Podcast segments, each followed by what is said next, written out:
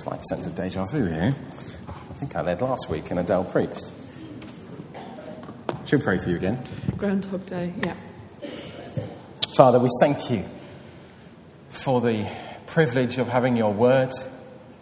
And we pray for Adele that you would speak clearly through her, that we might understand your word to us for today. Give us grace to be people who are counted amongst the wise, who hear and respond rightly to your word. Amen.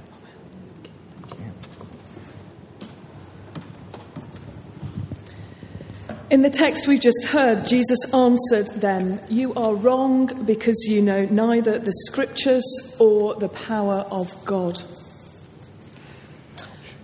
A couple of weeks ago, we discovered that our dogs had a really bad case of fleas. And it was solely because of a lack of communication between husband and wife. Before I started to train for ordination, I would take the dogs to the vets and they'd get their injections and stronghold to help cure the fleas. When I was at Ridley, Jeremy took on that responsibility, and they were both living together again full time. We seemed to not be able to communicate about who is doing what. So the fleas had gone untreated, and it was only a son returning home who alerted us to the facts of the condition of our dogs. I know it's quite a ridiculous story to start with, and some of you have politely giggled, but it is a really di- ridiculous way to start a sermon, really, isn't it? But I just wanted to sort of say that if communication between one husband and one hi- wife is difficult, how on earth could it be between one wife and seven husbands? You see, the Sadducees brought this really quite ridiculous question to Jesus because they wanted to trap him. You listened to the context, you listened to the scenario of a wife being given brother after brother in marriage following the death of his older brother. Jesus, or they say to Jesus, in the resurrection then, whose wife of the seven will she be? For all of them had married her. I really also don't need to say that we have quite significant cultural differences between this story and the context it was in and that we find ourselves in today. In these times, women were treated not much better than property, really, at times, definitely not of an equal status to men. And this type of marriage, where the woman would be passed down to another brother, was actually supposed to provide an heir for a man who had died childless so preserving his name and his material inheritance. It quite possibly wasn't in existence at the time of Jesus. There are two instances in the Old Testament when it is written that it did happen. One is in Genesis with the story of Tamar, and the other in the book of Ruth, if you would like to read about them. The Sadducees were a group of quite political and religious men they preserved the authority of the written word, particularly the first five books of what we now have as our Old Testament. They denied God's involvement in everyday life. They didn't believe in the resurrection, which is what was in our text today, or of an afterlife, or of the existence of a spiritual realm. And actually, we know nothing of their existence after the destruction of the temple in AD 70, so they too didn't last long. To this conundrum, to this question that the Sadducees give Jesus, Jesus says, You are wrong. In the resurrection, they neither marry nor are given in marriage, but are like angels. Many people today, whether Christian or not, have married more than once. So we have the conundrum if successive marriages become at the same time in heaven, what would that do for the nature of the marriage relationship? In the Church of England today, marriage is between a man and a woman.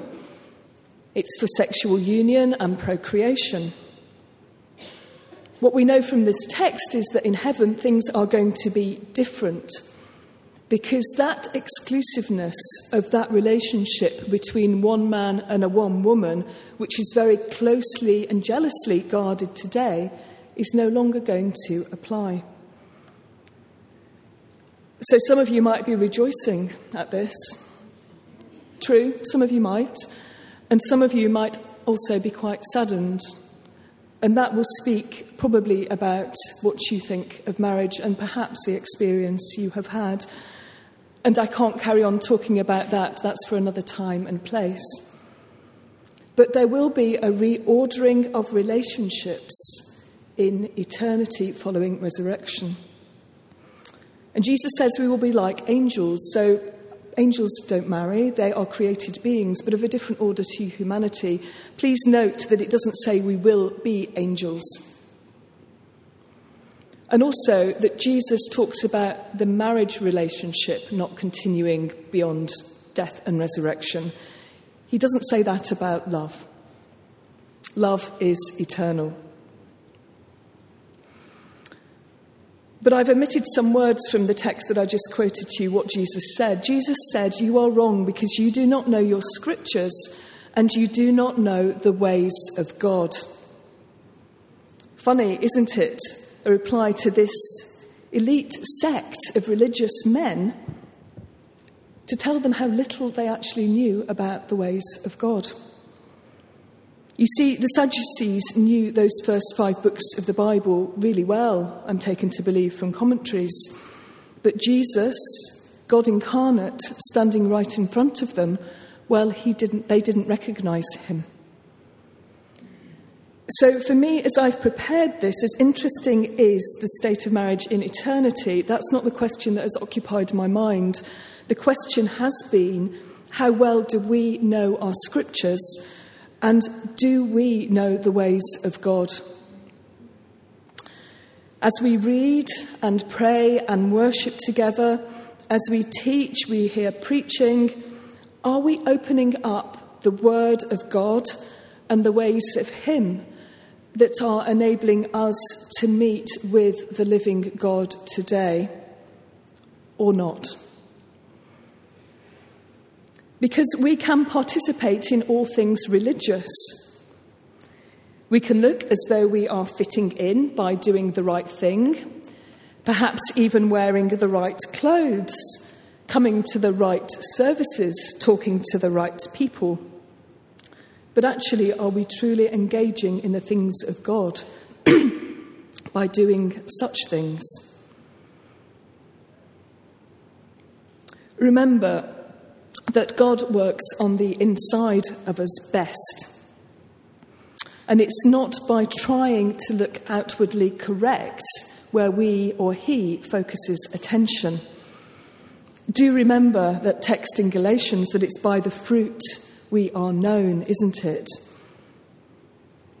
It's by the character of a changed life, of an ability to act with integrity and honesty regardless of who is watching and who we are speaking to.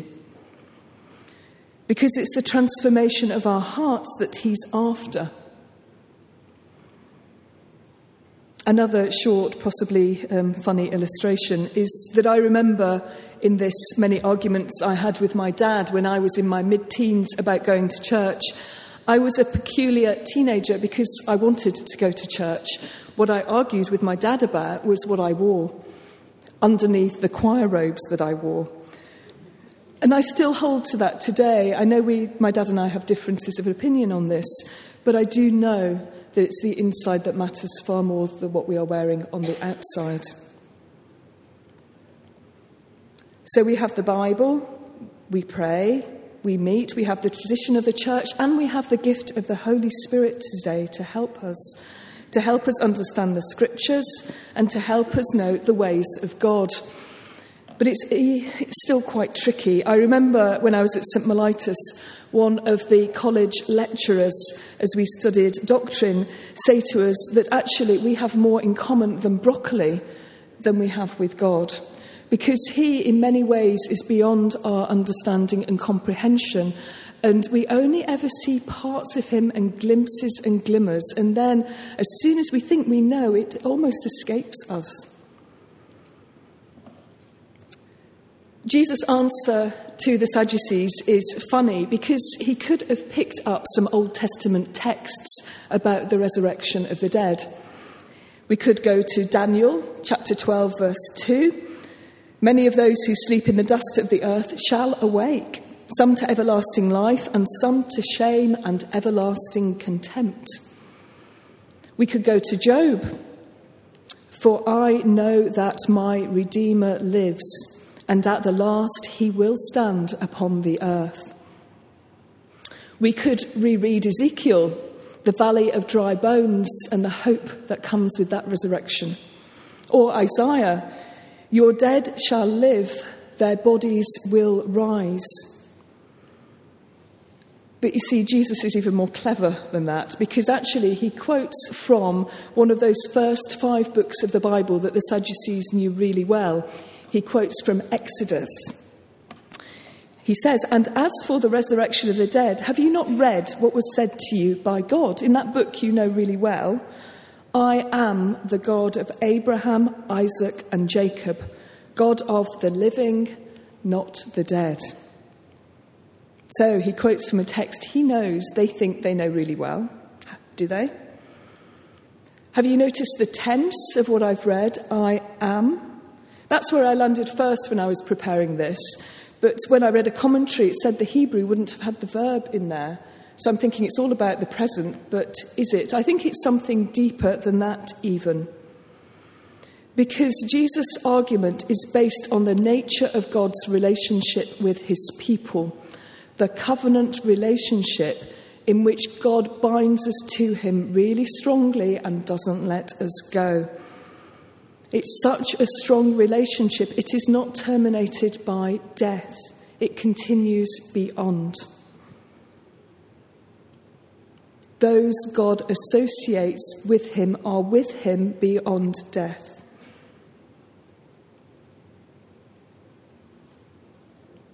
Jesus' answer points to a continu- continuity in the ways of God from this life through death, resurrection and beyond. We have a God we can turn to now and continue to trust now in this life and beyond. We have a God who keeps his promises because that is his nature. So, what really is important is that question of faith. It's our response to who God is. And it's one where we walk in trust with Him, knowing His nature, knowing and trusting in this covenant making God.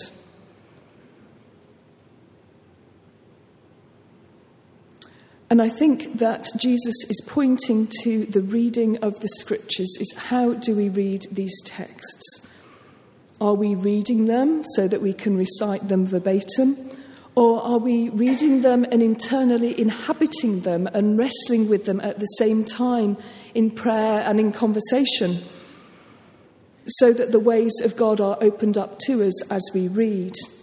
And I do believe we can come to know better the ways of God as we do this, as we are open to Him through His word, particularly, and we let Him in reading the scriptures can be an academic exercise, and we have some wonderful academic theologians, but it's far more than that. 2 Peter 1 3.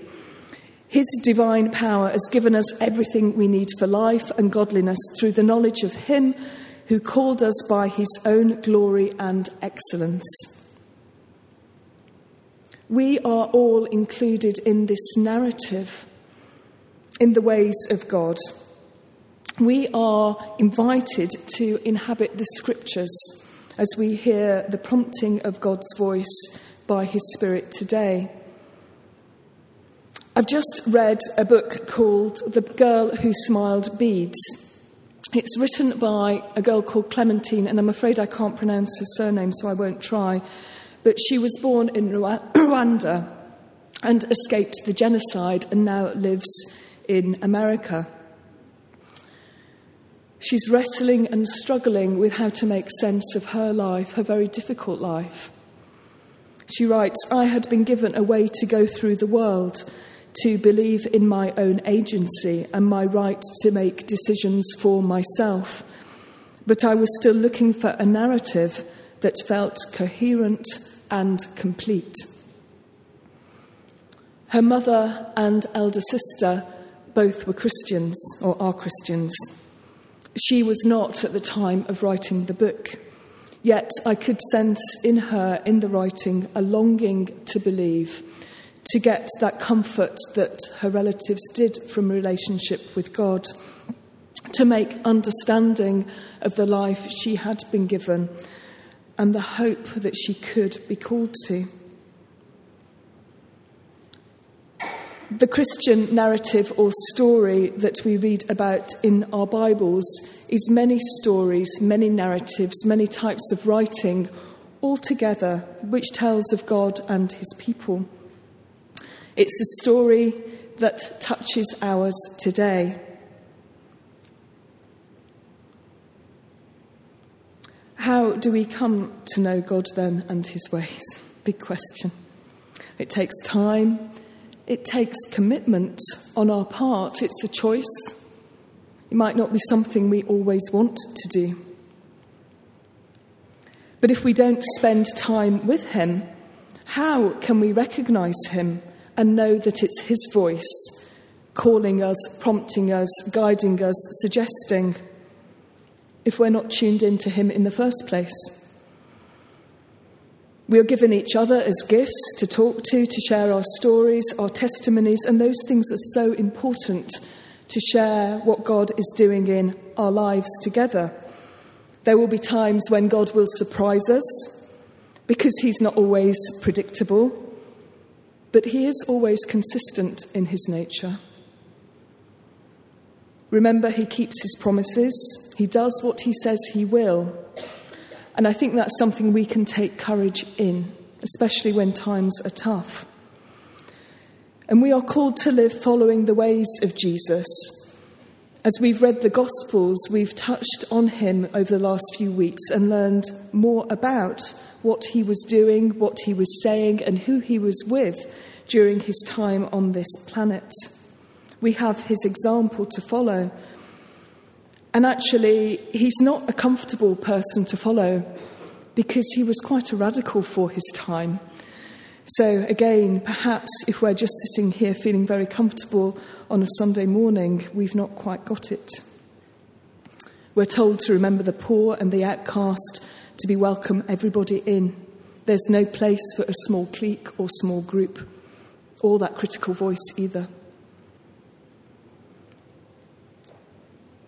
The series in Matthew has accompanied our stewardship campaign. And I know Martin's already referred to that, and there will be more later. It's a time during this service when we're giving thanks. And I think what we're giving thanks for, I hope, is the time of listening we've had with God, both individually and corporately, so that we can bring our responses to Him, to each other now. I hope that we've all been challenged to rethink about how we are, we are being asked to use all the resources and the gifts we have been given the resources of our money, our time, our talents, our relationships. It's a big challenge. And I'm thinking that perhaps some of these things that God has spoken to you about will come with cost as well. They might not be easy. But I do hope that we have come to know more, a little more, about God ourselves. I hope that as we have wrestled and listened and prayed, that we have met afresh with the living God who will have given us the possibility and the strength and the encouragement to do all that He is asking of each of us. As, as we continue this journey of faith together. So, the question I started with is Do we know the scriptures? And through them, do we know the living God? Amen.